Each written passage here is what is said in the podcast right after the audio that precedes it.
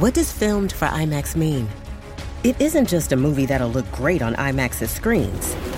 It means that hiding from a sandstorm feels like fear in every flicker. And every triumph is felt in every sound wave. And the things we've only imagined, you can truly experience those too. That's what filmed for IMAX means. Get tickets to experience Dune Part two now in IMAX's exclusive expanded aspect ratio. A quick content warning. This podcast features adult language and delves into difficult themes that include sexual assault. Let's take a moment to travel back to the nineties.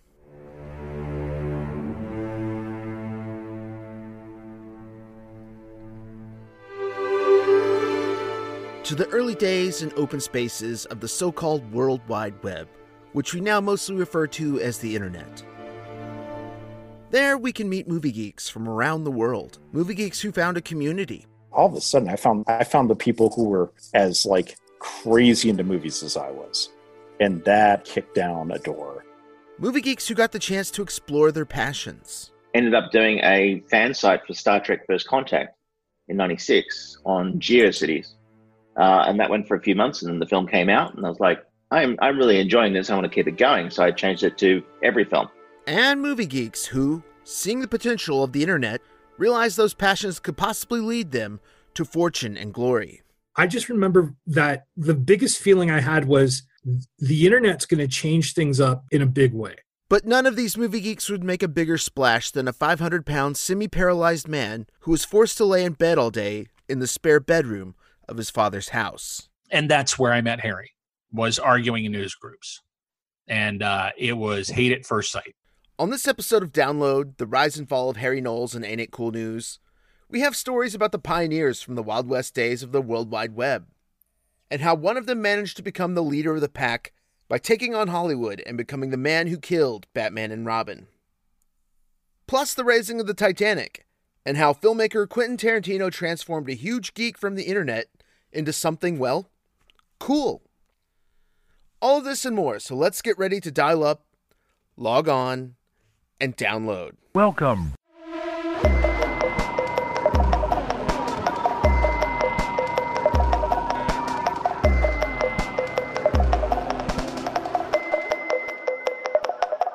Episode two, There Will Be Nerds.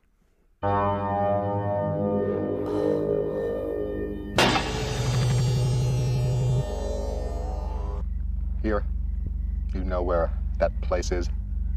If this is California and down here's Texas, that must be like... Uh... You just heard a scene from the nineteen eighty-four John Carpenter sci-fi film Starman. In the film, Jeff Bridges stars as an alien from outer space who befriends and ultimately falls in love with an Earth woman played by Karen Allen. The film would go on to earn Bridges an Academy Award nomination for Best Actor. This movie is both the first and only time that a John Carpenter film would receive this honor. Aside from this bit of trivia, however, Starman is arguably one of the most influential movies in the history of Ain't It Cool News, an internet movie news website that was launched in nineteen ninety-six. For you see, Starman is the film that forever activated a then young movie fan growing up in Tennessee by the name of Drew McWeeny to become a screenwriter, and by proxy to that, a movie critic and film journalist who wrote under the pseudonym Moriarty. Here's Jeff Snyder, who worked at Ain't It Cool News before moving on to write for other publications, including Variety. He would also later work with Drew as one of his editors. I think Drew is, if not if not the best critic in America, I think he's like a top three critic in America. Like Drew, I grew up in the South and can't imagine that being a kid in Tennessee with a last name like McWeeny was an easy thing to do. Adding to the kid Drew McWeeny's challenges is the fact that his dad was a civil engineer, which meant Drew's family had to move around a lot. From New York to Florida, from Florida to Texas, from Texas to Tennessee, and then from Tennessee back to Florida again. Moving so much had to make it difficult to make and keep childhood friends. But for Drew, his one source of consistency was the fact that his parents owned a V H S player. No matter where I moved, I always had movies, and I always had the same movies wherever I went, and that helped. Growing up in the seventies and eighties, Drew would slip deep into movie obsession, sucking up as much knowledge and information as a child could during those pre-internet days of cinema culture. This involved fan magazines, books, and then a major opportunity. I want to tell you all a story about a Harper Valley widowed wife. His mom had a friend who worked as a casting agent for extras on the movies that were being filmed in the Tennessee and Georgia area where Drew lived as a teenager. Two of these Southeast film productions included the nineteen seventy-eight comedy Harper Valley P T A and the nineteen eighty-one romp The Night the Lights Went Down in Georgia, both of which were based on the lyrics of popular country music songs of the same name, because, you know, that's what film producers used to do before everything was a comic book movie, I guess. Fortunately for Drew, this was not another film based on yet another popular country music song. And as an added bonus, this movie also had a named director. Company's coming. John Carpenter's Starman. It changed my life. It was the day that everything changed. I met John Carpenter. The movie was Starman. And they were unbelievably kind to me, starting with the unit publicist who drove us to the location. Um, as soon as we got in his car and he was asking me, so wait, who are you? Like, he couldn't figure out why he was doing this favor. That was the weird thing to him. And I just started talking about movies. And I started talking about how, well, I know this was supposed to be Brian De Palma directing, but then Columbia had it and Universal switched it for...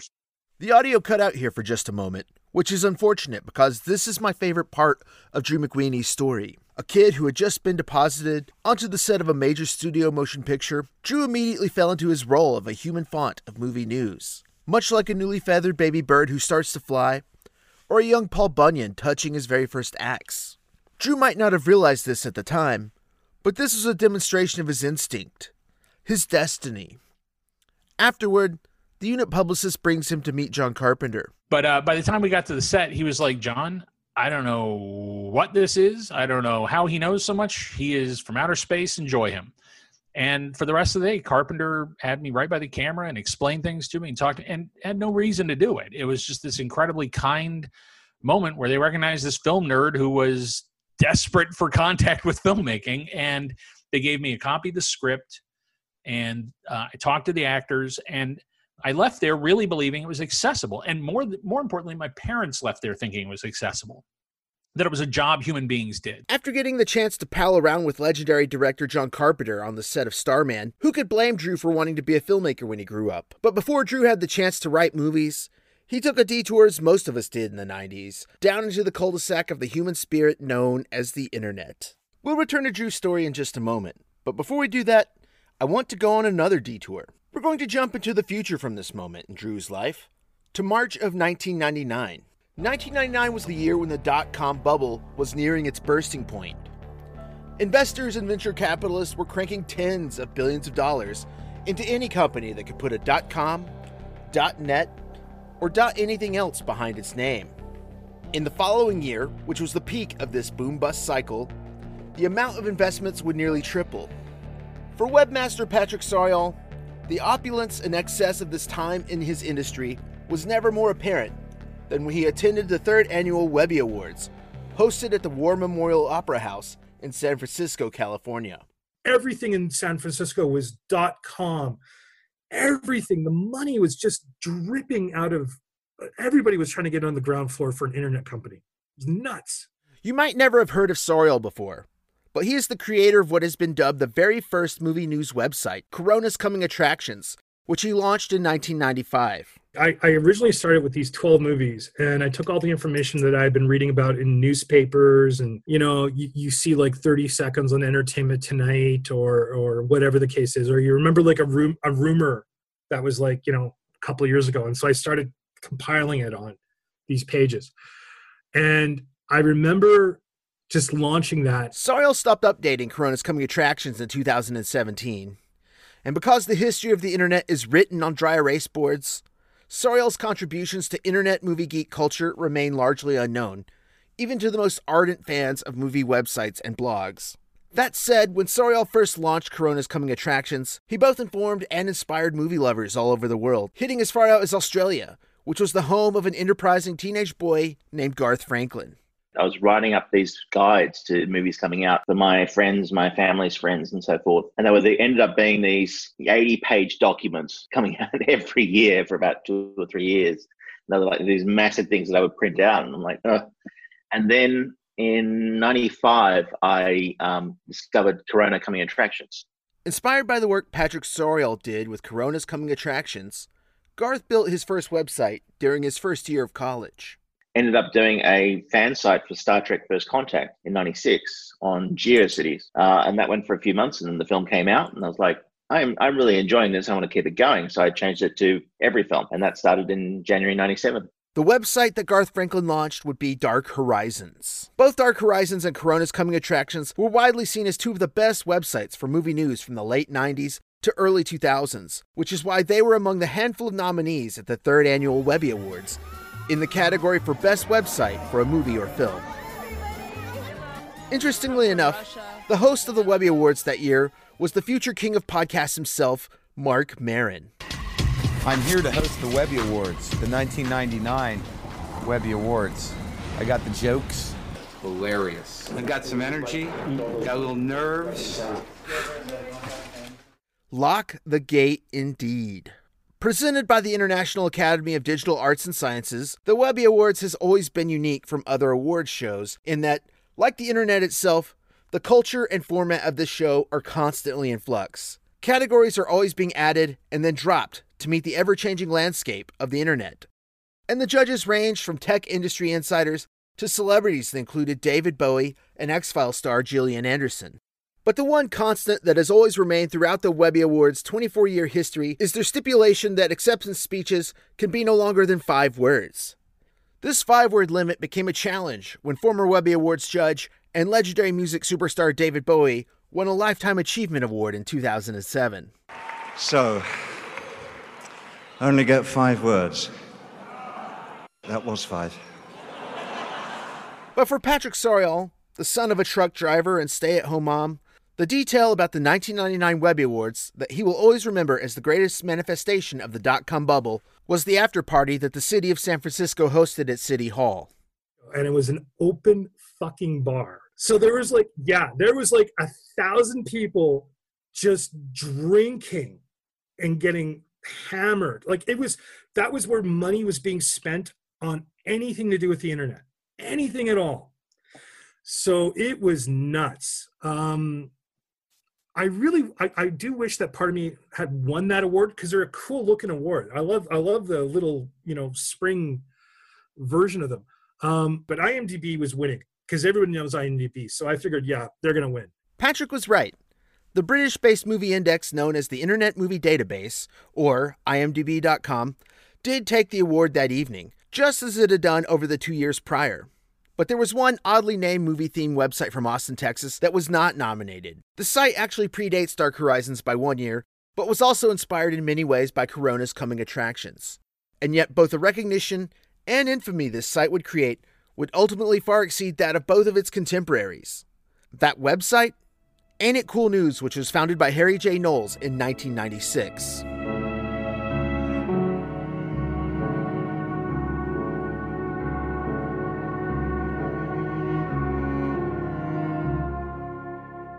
The last time we were with Harry Knowles during the mid-nineties, he had fallen into a hole.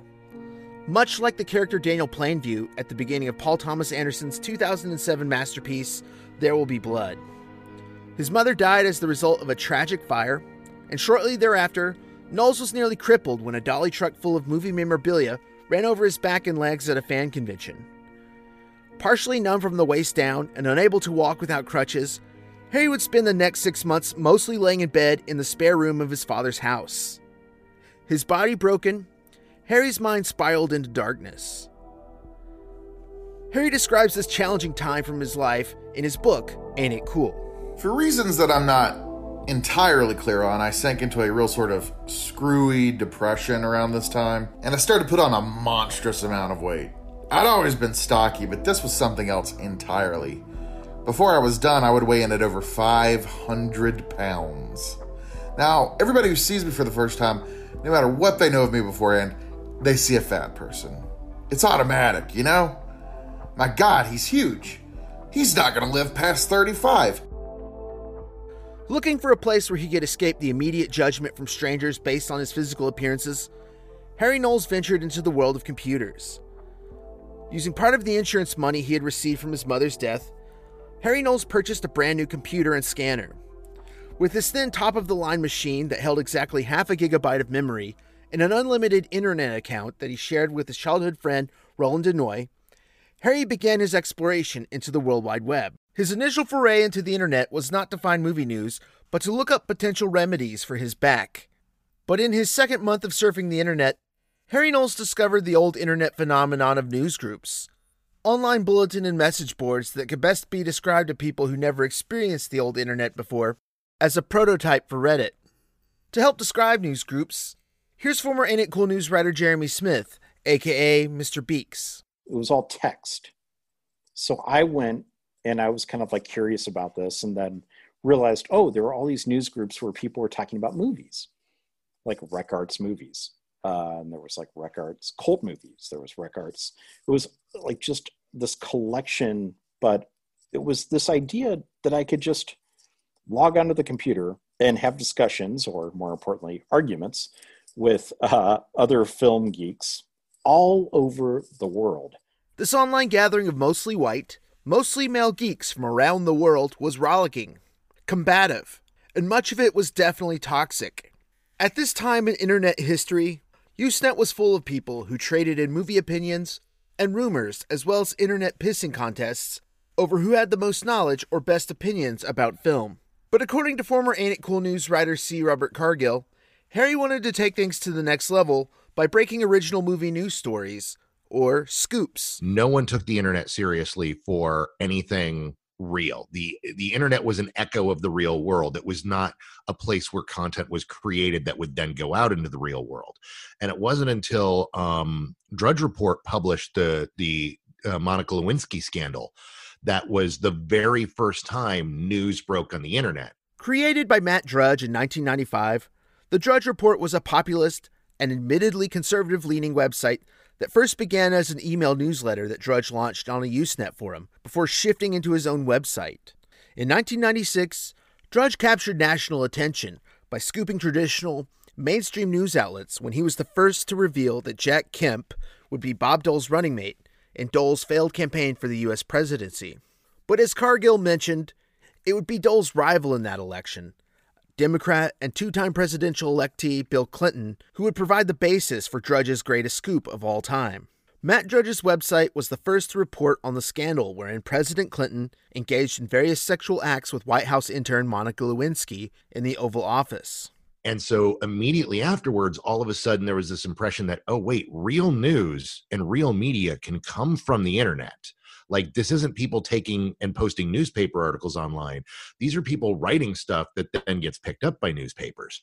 One last note, Matt Drudge had two former reporters who went on to be highly influential in their own right. The first and most influential was Andrew Breitbart, who worked as Drudge's assistant before he went on to found the alt-right news site Breitbart, which was highly instrumental in getting former President Donald Trump elected in two thousand sixteen.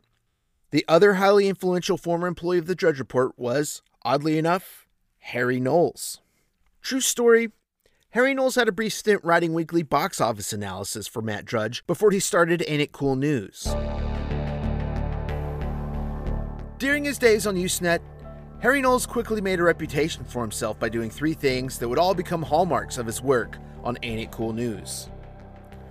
First up, while most people on Usenet posted under pseudonyms and aliases, much like people do on Reddit today, Harry always just posted under his own name, Harry Knowles. This is a tactic he would carry over to his own website, Ain't It Cool News, where everyone but Harry had pin names, thus making Harry Knowles not only the face and the brand of his site, but of internet movie geek culture in general.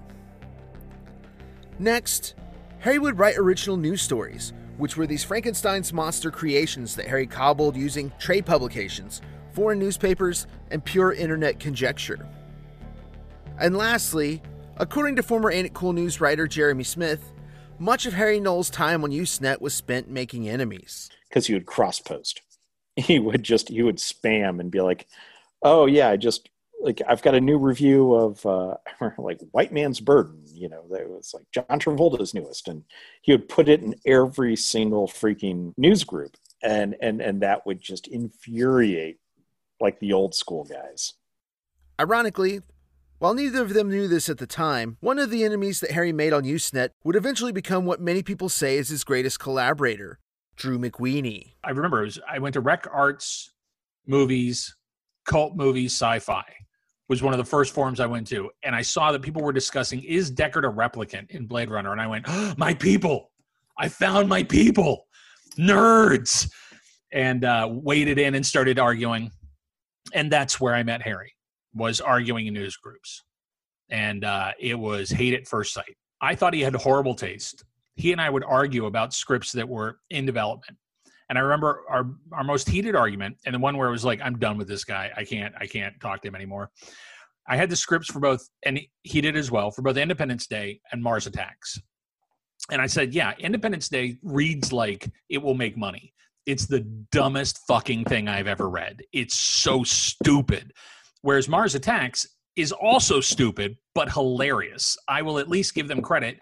Any movie that ends with Slim Whitman music making aliens' heads explode, okay, I'm I'm down. I think the other one's trash. And Harry's contention was that it was going to be the one that made all the money, which I didn't disagree with. I just didn't understand why anyone would like it. Um, and I just, I was done. I was like, I can't, I you have terror, I can't. And while this disagreement over the year's dueling alien invasion movies led Drew to think that he was done with Harry Knowles for good, it turns out that fate would have different plans. Who is she? What is she? I don't know whether to open fire or fall in love. You poor guys. Always confusing your pistols with your prides. You're listening to a scene from Tim Burton's nineteen ninety-two film Batman Returns, which features Michelle Pfeiffer in the movie's best performance as Selina Kyle, aka the Catwoman. We'll be talking more about this film's sequels in just a moment, but right now I want to focus on a virtual person who called herself Selina Kyle.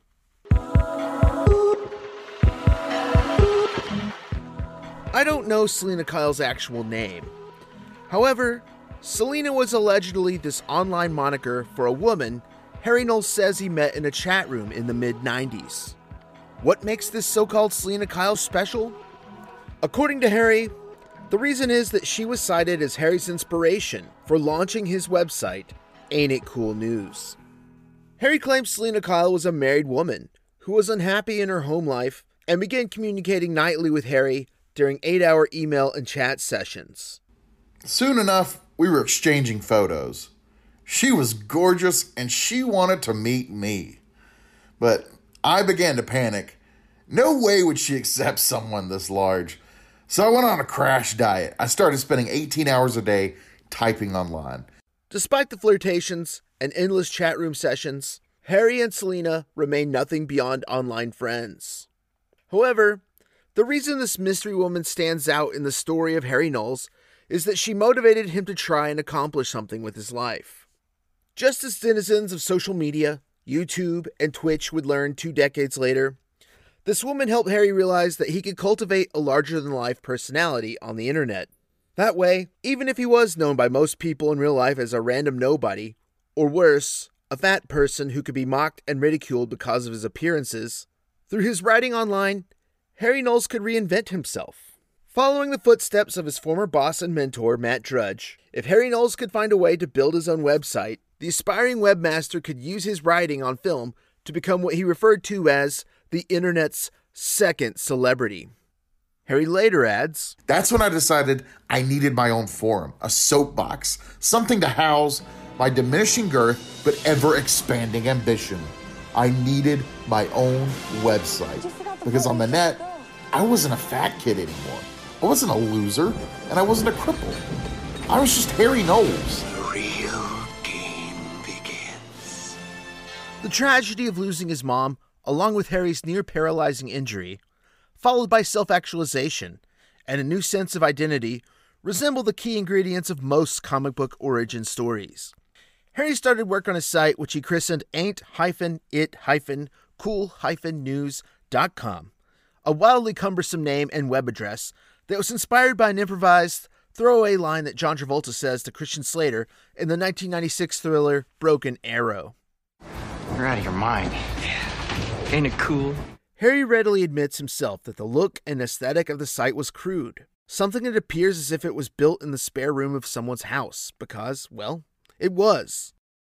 Jeremy Smith agrees with this assessment. The site, its aesthetic offended my sensibilities. Uh, the, the quality of the writing, Harry was did not communicate well. He was not a good writer.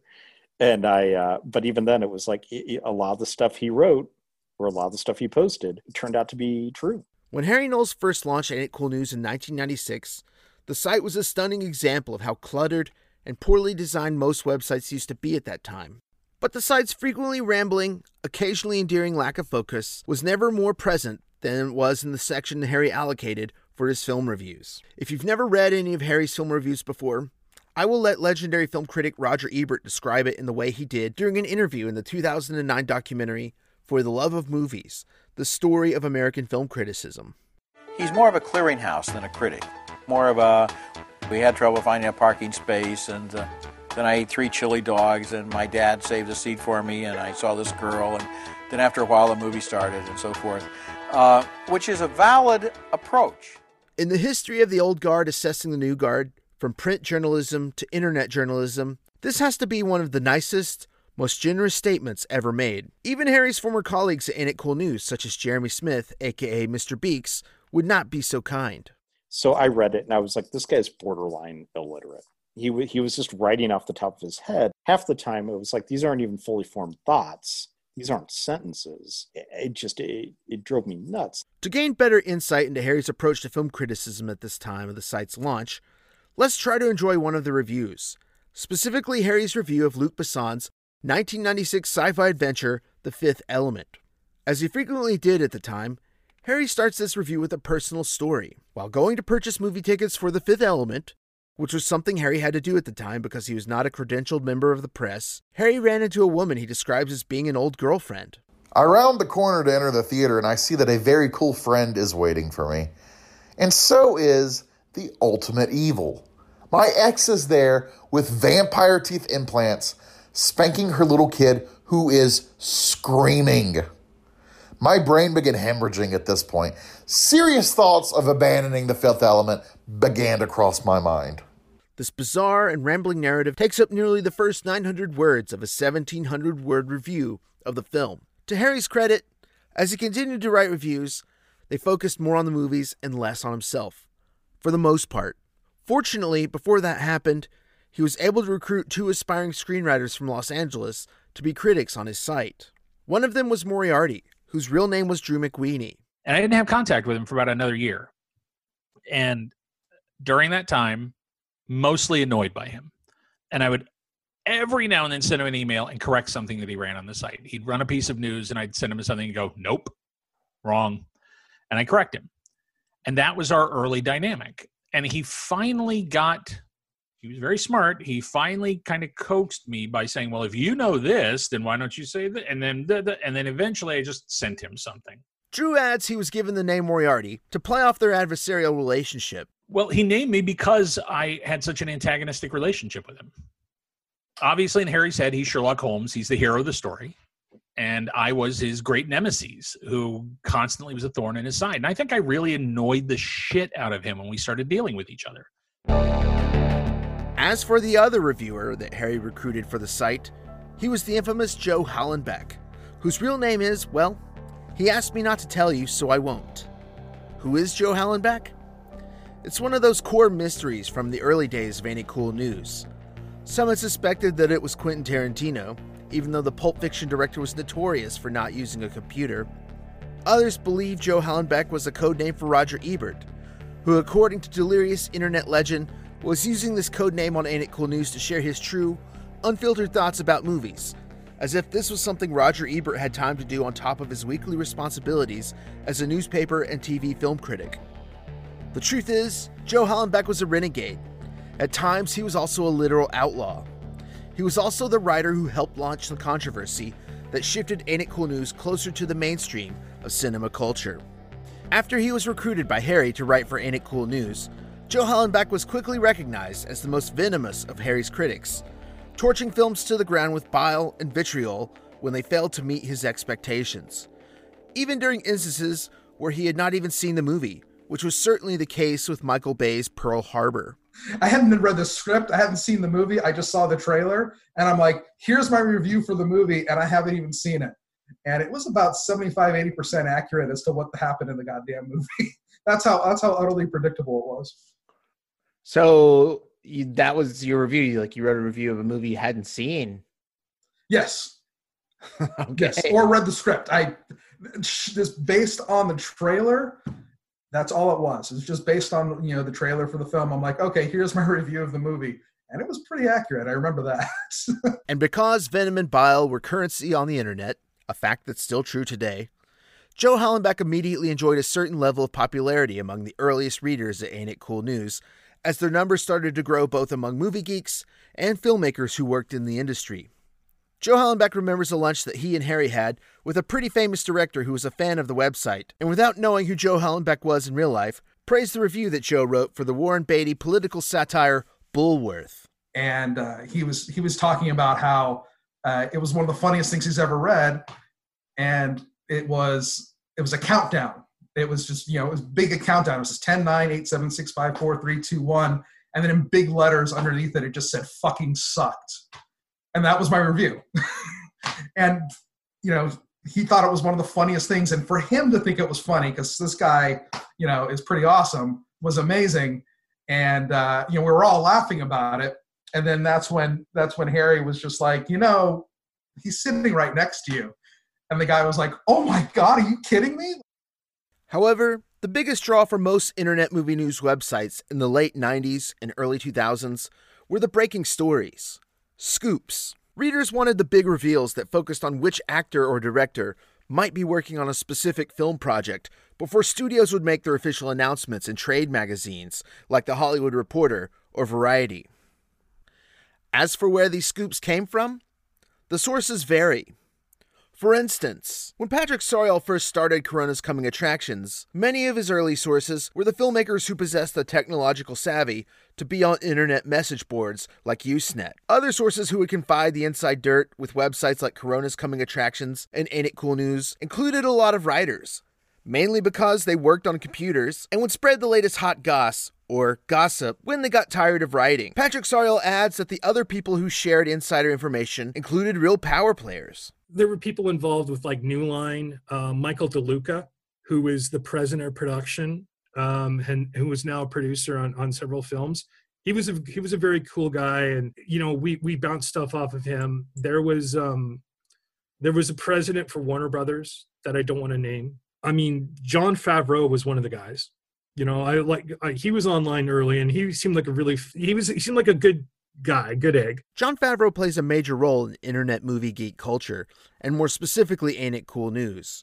From hanging out and chatting with Patrick Sauriol about movies online, to jamming in real life with the team of Ain't It Cool News during screening events at the original Alamo Drafthouse Cinema. Eric Vespi, who wrote for Ain't It Cool News for decades under the pseudonym Quint, remembers an encounter he had with Favreau when Favreau and his co-star Vince Vaughn hosted a premiere screening of Favreau's directorial debut feature, Made. Afterwards, like, he was just kind of holding court. Favreau was standing around, and I went up to say how much I liked the movie, and and uh you know, it, this wasn't good for being a spy, but I was very proud of of being a part of the site, and so I had a t-shirt that had my avatar on it, it had the, the Quint avatar on it, and I went up to say hi, and I shook his hand, and he looked at my shirt, and he says, "Is that you?" And I said, "Yeah," and he goes, "Man, I love your your writing."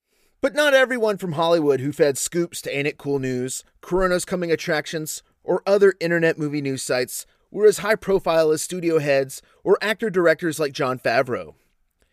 Drew McWeeny says he would often get info from other informants that included receptionists who worked for Hollywood agents, file clerks, personal assistants, and accountants. In other words, people who were basically invisible to the power players and insiders of Hollywood. ninety-nine percent of my sources were never on anyone's radar and were the people that, which is why they talked to me. They were the people that nobody paid attention to, who were in the food chain, who saw everything and knew everything, but, you know, they were just not considered the, uh, the important people on a film. So those people talk like crazy. And I think that was something that had been off limits in this town. There were no reporters that wrote that. uh, when I started. Everything was very controlled and very corporate and very careful. There were no test screening reports. Nobody wrote about test screenings. It was verboten. When Drew mentioned sharing reviews of test screenings, he was referring to the other feature that made Ain't It Cool News stand out from its contemporaries. For you see, in the early gold rush days of the internet, one of the things that really set Ain't It Cool News on a higher trajectory from other sites was Harry's willingness to run reviews from random people who attended test screenings. What are test screenings? They're basically a process wherein filmmakers and studios create a rough cut of a film after wrapping principal photography, what is known as basically an assembly cut, and then secretly playing that cut in front of an audience. When used in their proper contexts, these test screenings are a great way for directors and producers to know which part of their movies do and do not work for an audience. But when movie studios and their marketing departments get involved, these test screenings take on a different purpose and are frequently exploited as a way to wrest creative control from filmmakers. When Drew McWeeny first moved to Los Angeles after finishing college, he got a job at a movie theater that frequently hosted these test screenings. Test screenings as a process, I think for a filmmaker, they're invaluable. Filmmakers should always have the ability to test their films. They should be able to do it any way they want. They should be able to do it without anybody intruding on the process. The problem is the studios don't treat them the same way, and they really didn't at that point. The studios basically use test screenings to decide how much power to take away from the filmmaker, to decide how to market the movies, and uh, how to change the films, and frequently without the filmmaker's input. These test screening reviews were an insanely popular feature among readers, myself included, because they were the online community's first glimpse of movies that would not be released for several months, and in some cases, more than a year. They were our chance to have some idea as to whether or not the hype being generated by marketing departments at studios was justified. But for people like Chris Pula, who was head of marketing at New Line Cinemas, Warner Brothers, and Disney, that is the person who was trying to generate that hype, these test screening reviews were a bane to his existence. You know, it's just, ultimately what Harry did was just not fair. Test screenings are unfortunately, or for well, fortunately, part of that process. And Harry interrupted that process. As much as I admire them, I'm not certain they did anyone a service. It would be easy in the telling of the story to draw simple moral lines. To talk about Drew McWeeny and Harry Knowles as if they were online mavericks who rode digital horses into town to take on studio executives who are the bad guys. Especially people like Chris Pula, who worked in marketing to frequently sell us movies that the studios knew were not any good. I believed as much when I was a teenager and read articles on Ain't It Cool News that would trash Chris Pula by name. But since then, I've also worked in marketing, for filmmaking specifically, so I can understand Chris's perspective on this as well. Beyond that, if we give Chris Pula credit for nothing else, he's the person who basically ensured the success of M. Night Shyamalan's nineteen ninety-nine supernatural thriller, The Sixth Sense, by coining the marketing tagline, I see dead people. I see dead people. So while I most certainly do not support the way that studios would frequently hurt or damage the creative process of filmmakers, film is a collaborative medium. It takes all kinds of people to make a film successful, including marketing executives like Chris Pula. Also, to Chris's credit, when I randomly called him out of the blue to ask for this interview, he was busy walking down the street to deliver food to an elderly neighbor who lived near his house. In other words, there are shades of gray. Besides that, the writers for Ain't It Cool News had a much bigger fish to fry, a man by the name of Joe Farrell. In nineteen eighty-one, Farrell founded the National Research Group, or N R G, the company that was contracted by the majority of studios in Hollywood to conduct their test screenings. We will talk more about Joe Farrell in our next episode, but for now I'm going to say this. While working at a theater that hosted many of the test screenings in L A, Drew McWeeny claims he once witnessed the director walk out of a test screening. Pleased with the audience response, the director instructed Joe Farrell to not hand out scorecards to the audience. The scorecards Drew was talking about are these pieces of paper that Joe Farrell would have the audience fill out, which were frequently a tool studios would use to strip directors of creative control. Then after the director left the building, Drew says that Joe Farrell secretly handed out the scorecards anyway, without the director's knowledge or consent. And I realized at that point, this isn't for filmmakers. I don't like anything about this process. I hate what they do to filmmakers, and I've watched filmmakers really struggle because they got railroaded by this guy. So when I realized that Ain't It Cool could go to a test screening, run a review, write about the process that was ongoing, vo- and voice our opinion in a place where Joe Farrell couldn't filter it, where he couldn't get in between us and the filmmaker, where we could speak directly to the filmmaker on the site. That was power. And I realized it was power when he started talking about us in the press. As soon as he and Warner Brothers said, Ain't It Cool News shouldn't exist and they shouldn't be able to talk about this, it was over. We won because you validated us. You made it valid. You made it a thing. The reason Warner Brothers said Ain't It Cool News should not exist, and where the website's practice of running reviews of test screenings came to a head, was over the nineteen ninety-seven Joel Schumacher film Batman and Robin. We didn't exist until Warner Brothers said Batman and Robin was hurt by Ain't It Cool News. Oh, really? That's a hell of a lot of power to hand somebody, isn't it? Schumacher took over the Batman movie franchise from director Tim Burton after his second film, Batman Returns, failed to meet box office expectations. Intended as a tribute of sorts to silent, German-era expressionist films like The Cabinet of Doctor Caligari, Batman Returns was much darker than Burton's original Batman film, and so both Warner Brothers and Schumacher believed the best way to course correct was to make the third film, Batman Forever, brighter and campier. In short, they wanted to make something that was more of an homage to the nineteen sixties Batman T V series starring Adam West. Holy rusted metal, Batman! Huh? You're ground, it's all metal, it's full of holes, you know? Holy! Oh. This brighter take on the Caped Crusader was a hit, and when Batman Forever was released in the summer of nineteen ninety-five, it had the highest-grossing opening weekend of all time. So when they moved forward with a fourth Batman film, titled Batman and Robin, they decided to double down on Schumacher's lighthearted take on the character.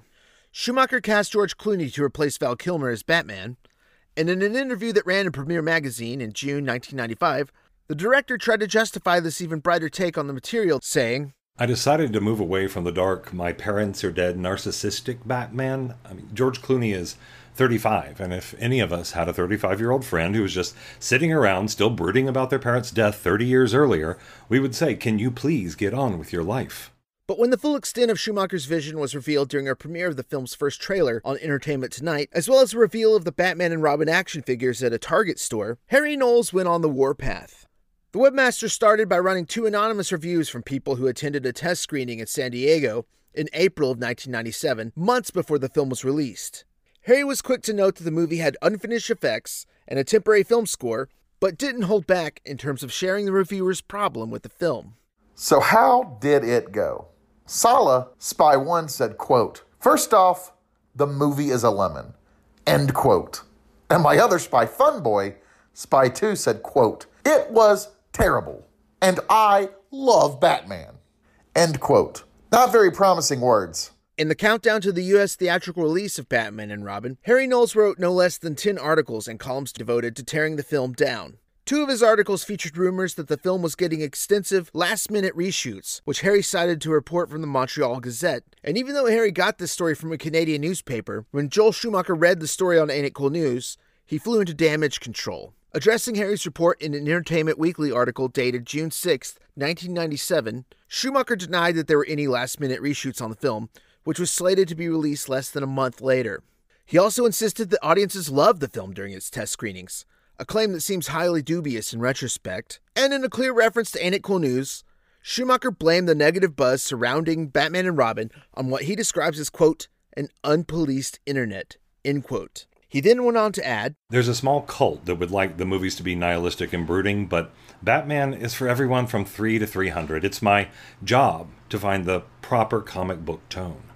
According to Eric Vespi, who wrote for Ain't It Cool News for nearly two decades under the pseudonym Quint, Schumacher's response helped expose the site to a much larger audience. The reason Ain't It Cool had any power was because Joel Schumacher gave it to us. Um, we were just nerds in, in Austin. By him doing that, he then gave the power to this dude who was just selling movie posters to keep keep his rent. You know, it's like he, it wasn't, he, this one person had the power to destroy a film. And by doing that, that's what made Hollywood afraid of of the uh, of internet sites like Ain't It Cool. Harry hit back at Schumacher's Entertainment Weekly response, making it clear in an article that his source for his news stories about reshoots came from a traditional newspaper.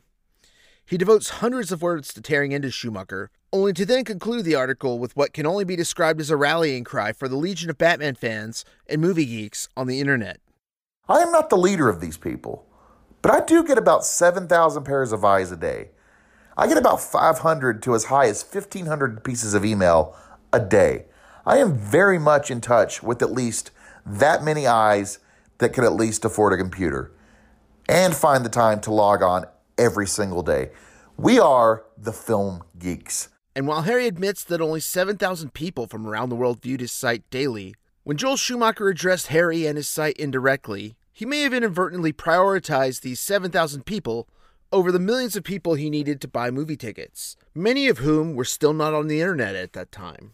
And by prioritizing this vocal, angry digital mob, who were a vast minority, Schumacher, and by proxy Warner Brothers, made them legion. What happened next was a straight-up beatdown. After the completed version of Batman and Robin was locked and ready for theaters, Warner Brothers hosted critics and preview screenings around the country. And sensing blood in the water, this community of movie geeks initiated a feeding frenzy, which Harry Knowles was more than happy to host on his webpage. In a post that ran just days before the release of Batman and Robin, Harry featured blurbs from more than ten different wannabe film critics who were more than happy to send Joel Schumacher and Batman and Robin through the blender. Here are excerpts from those reviews. This movie sucks. I would not wish it upon my enemies. I am dumbfounded and insulted that somebody got paid to make this movie. Bane was horrible, and so was every scene with Poison Ivy.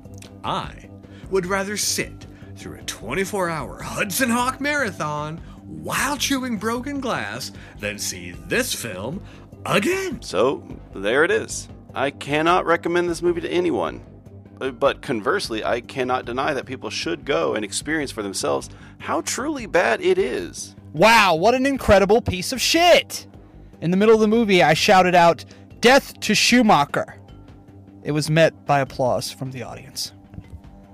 That last blurb about the death decree brought on Joel Schumacher for his many perceived sins against Batman and nerd culture came from none other than Joe Hallenbeck, Harry's frequent contributor and so-called spy, who was in attendance during an L A screening.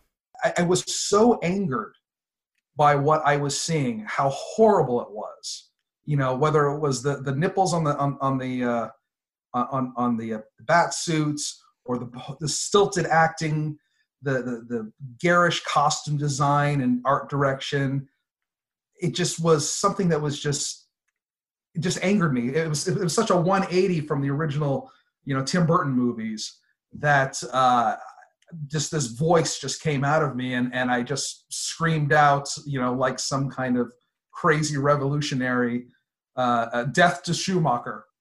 And uh, the audience went apeshit, um, absolute apeshit, which was funny because a lot of the audience was, you know, filled with industry folks and critics too. Obviously, Joe Hollenbeck's death threat was made during a more innocent time of the internet, a time before people made death threats, only to then make good on those threats in real life. A time before people on the internet made threats to overthrow the U S government, only to then show up at our nation's capital and try to murder our elected officials. According to Ain't It Cool News writer Jeremy Smith, if Joe Hallenbeck had made these threats today, things probably would have gone much differently. No one took the internet seriously. Otherwise, he would have had a knock at his door. Uh, and, you know, he, I mean, you know, the world we live in now, I don't even know. At no point on Ain't It Cool News was this threat made by what ostensibly seems like a straight white male to kill a filmmaker who was both Jewish and, if not publicly out of the closet as a gay man, was most certainly believed to be a gay man, perceived to be anything more than a joke, a conversational spillover from the digital reservoir of the toxic Usenet conversation. According to Whitney Phillips, a professor of communication at Syracuse University and the author of the book, This Is Why We Can't Have Nice Things, mapping the relationship between online trolling and mainstream culture, the reason threats and harassments like this were tolerated or never taken seriously on the internet, specifically during the early days, is because the people who were in charge of the decision-making for most websites and online platforms were monolithically white and male. When companies are not considering what to do when there's harassment, or what to do when there's threats of violence, or what to do when all these terrible things happen, what that tells me is that a very certain kind of person is in charge of the decision-making. Because if multiple diverse people were having that conversation, if Black folks and women and queer folks were, were, were at the table, then it would be much more likely that that harassment would have already been a discussion, that there would have been a plan for it. You know, and the fact that so many of these platforms, um, publishers, whatever, social media companies, they didn't worry about that early on. And so then abuse and harassment was allowed to flourish.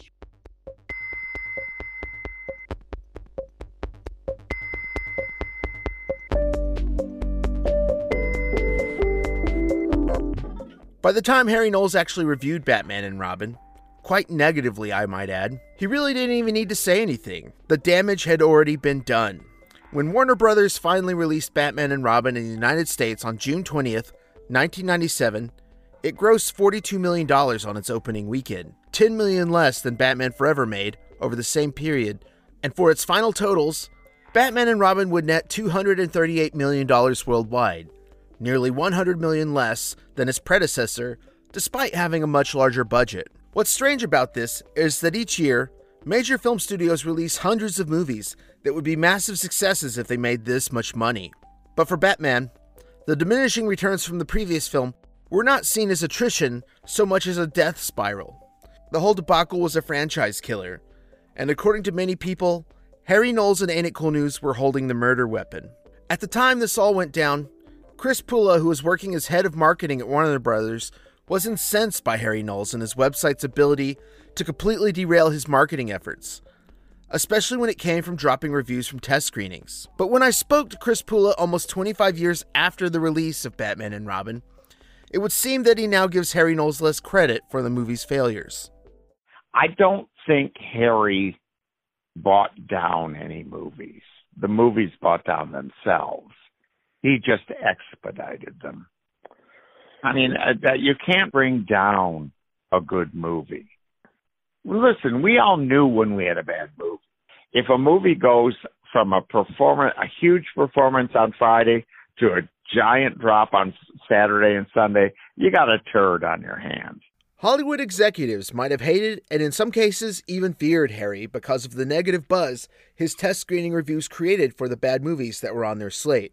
But when Harry Knowles and Ain't It Cool News accomplished the opposite and reversed the tide of negative buzz surrounding a film that legitimate press were hoping to brand as a potential disaster, the feelings about him became conflicted. That movie? I'm the king of the world! James Cameron's Titanic. After all the awards and hundreds of millions of dollars that film earned, it's easy to forget that there was a time when entertainment journalists believed it was a sure thing that that movie would be a massive bomb. James Cameron's Titanic ran way over budget and over schedule, and the traditional entertainment press had a feeding frenzy of their own, running stories about the on-set drama that occurred during the grueling film shoot. They wanted this to be the next Waterworld or Heaven's Gate, two films which also ran massively over budget and behind schedule. Both films are huge flops at the box office, but the stories from both films of the challenges and failures that took place behind the scenes created a financial ecosystem for T V and print outlets who exploited these bad news stories to make compelling headlines. And there was certainly bad news coming from the set of Titanic, where it was alleged the film cost a million dollars per minute, and that Cameron reportedly yelled at the crew so often, and so loudly, that one of them allegedly poisoned his soup by lacing it with P C P. When Titanic was rescheduled from its initial release date during the more lucrative summer movie season to the winter, the press sharpened their hatchets. Meanwhile, in Austin, Texas, Harry got a phone call tipping him off that Titanic was going to be test screened far from where his frequent spies could see it in Los Angeles. This phone call led Harry to discover that the Mall of America in Minnesota would be hosting a test screening of Great Expectations. And while Fox was in fact producing an adaptation of the Charles Dickens classic of the same name, starring Ethan Hawke and Gwyneth Paltrow, Harry suspected this might have been a smokescreen, as well as a not-too-subliminal play on words, as in, here is a movie that cost a shit ton of money to make, and we have great expectations that it must be profitable. Harry dispatched his spies and managed to score eighteen reviews in his email box. He ran three of them, and unlike Batman and Robin, the word was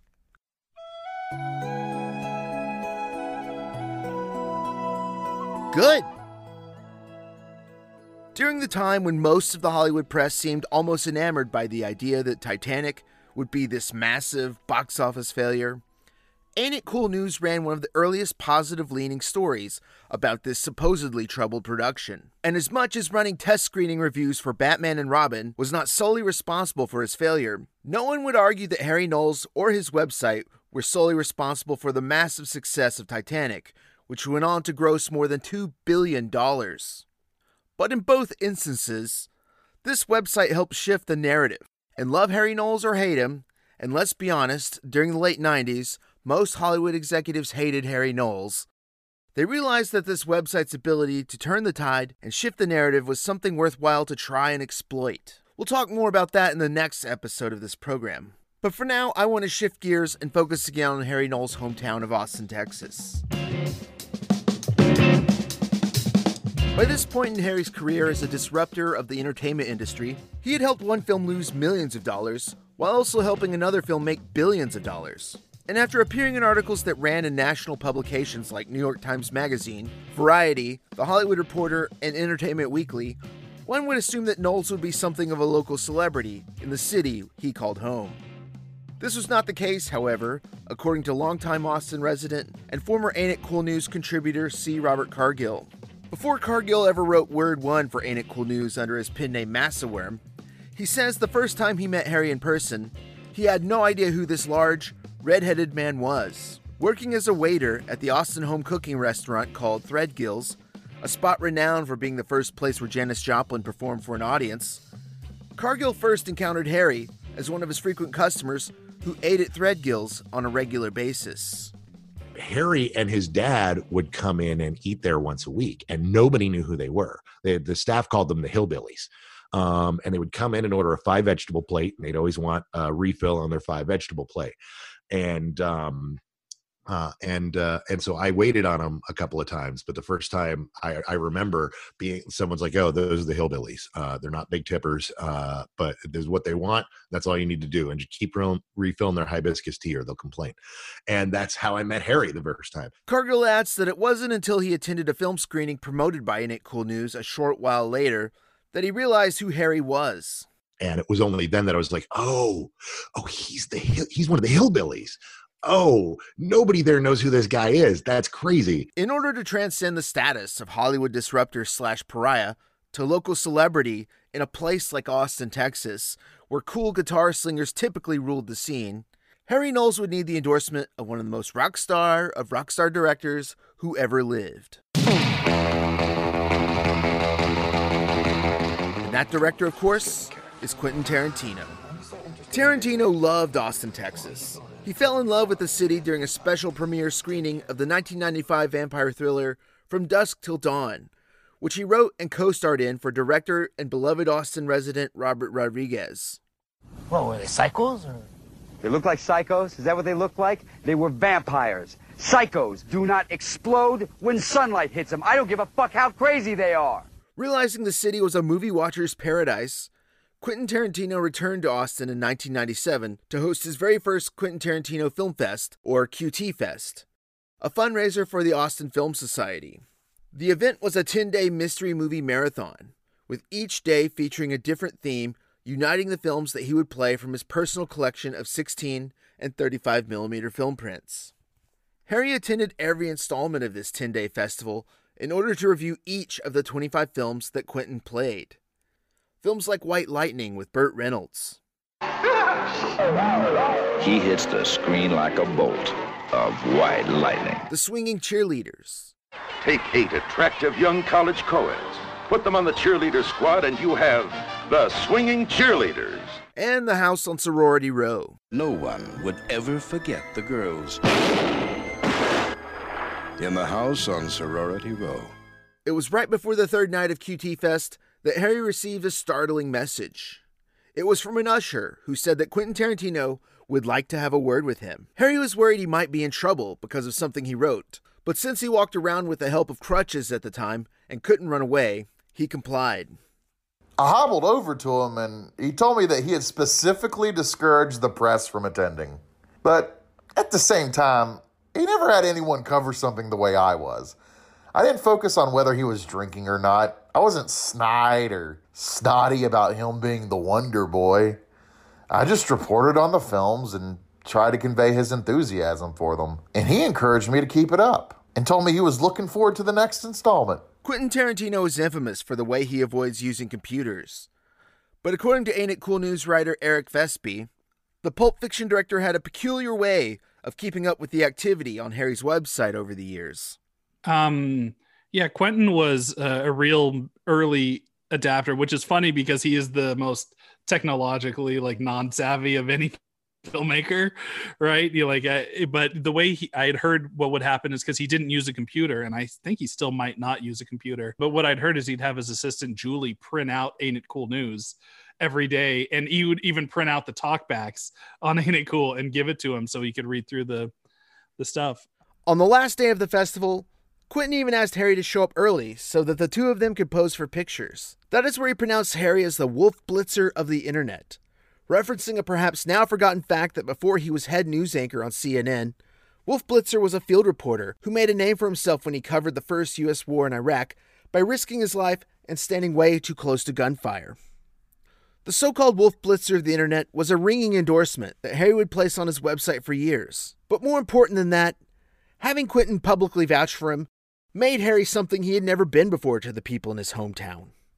Cool. And just like that, Harry went from being a nobody, a semi-paralyzed man that some people in Austin, Texas referred to as a random hillbilly, to a hometown hero, as well as one of the internet's first celebrities. A man who was despised by the power circles of Hollywood, who is now well on his way to being courted, if not embraced by them. Things were looking up for Harry.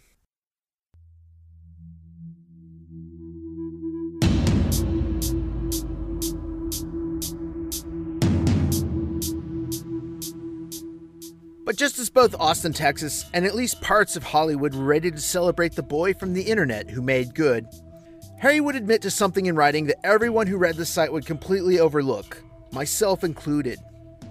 In nineteen ninety-eight, Harry Knowles wrote a positive review of Evil Dead director Sam Raimi's brilliant low-budget thriller, A Simple Plan. In that review, Harry did what he frequently did at the time and shared a personal story. Harry starts his review by praising the film before singling out a great performance by Billy Bob Thornton, who plays a conventionally unattractive loser named Jacob, who was teased because of his appearances by girls in his high school. Here's a clip from the film. Why don't you think somebody will marry me if I'm rich? You don't need money for that. Hank. Hey, come on. What about, uh, what was her name? Carrie Richards? She liked you even though you were broke, Dick. Oh, her, yeah. That was a, that was a whole different deal. That was, her, her, um, her friends, they pitched in a hundred bucks all together. And, and bet her that she wouldn't go steady with me for a month. Finding kinship with Billy Bob Thornton's story about being tormented by the girls in his high school, Harry talks about how he was fat for most of his conscious life, and how when he was a kid, in terms of meeting girls while he attended school, his choices always felt limited.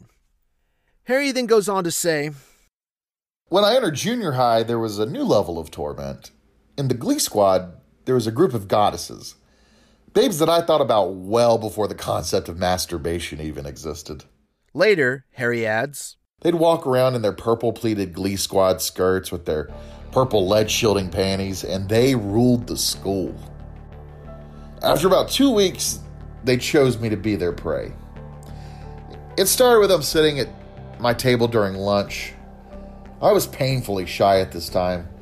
I had the confidence of a lolly mollusk, but with them close, I could get a better look at them. And in my dense cranial activity, I pondered that perhaps they liked me. Then they started doing things like feeling my thigh, slapping my ass, hugging me, kissing a cheek on my face. Then they'd run off laughing with their friends and money would exchange. That's when it hit me. I was a circus freak, the fat man on display for a ten cent ticket. Then I went home and I thought long and hard about how to handle the situation. And I came to the conclusion that I would simply slap their asses, squeeze their tits, and show them what it's like. They left me alone after that. I stood up to their games and fired back. After that, there was a certain level of freedom in me. Billy Bob never stood up. To be clear, If all of Harry's story is true, it was wrong of the girls in his high school to bully him. At the same time, it was at least equally wrong for Harry to respond to this bullying by groping these women and basically committing sexual assault. These are accusations that would later be charged against Harry Knowles by multiple women in the Austin film scene in two thousand seventeen. Accusations that Harry Knowles would deny. I've talked to many people who worked in and around Ain't It Cool News during the process of researching this story. None of them remember this review. And if I'm being honest, none of the readers, myself included, had a problem with it either. Maybe a lot of people simply didn't notice. After all, while a great movie, A Simple Plan failed to make a true dent in cinema culture. Maybe we were all just brainwashed, along with the rest of the country, by the sexism that was baked into the way we looked at the world.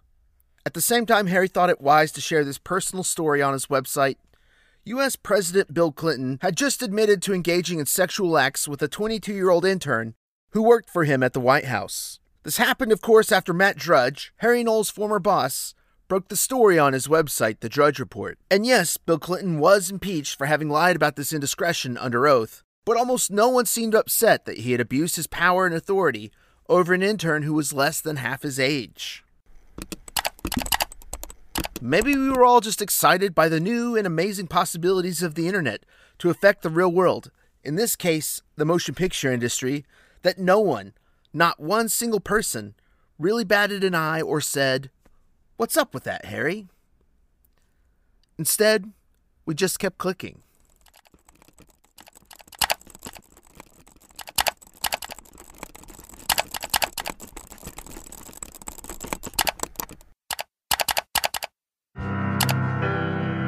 Thinking of you and me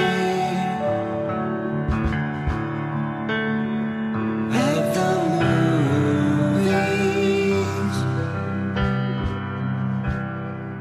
movies. Part two of Download, The Rise and Fall of Harry Knowles and Ain't It Cool News, titled There Will Be Nerds, was written, narrated, and edited by Joe Scott.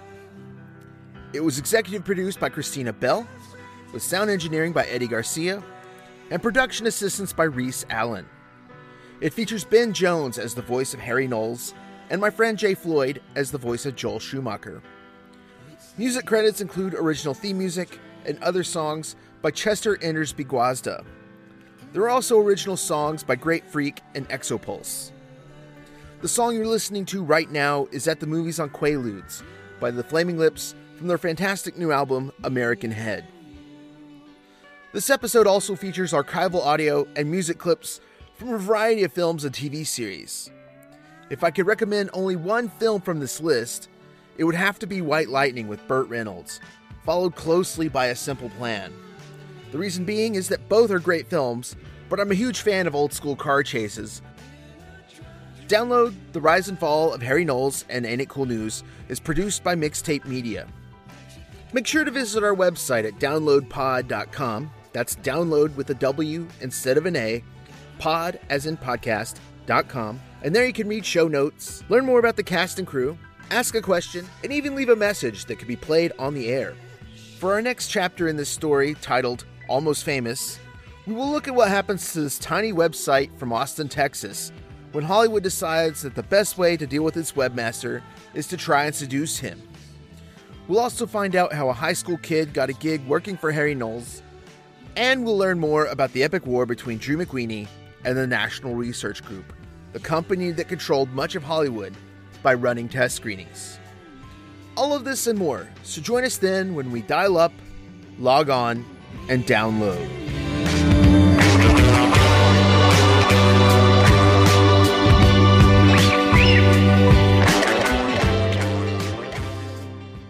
File's done. Goodbye.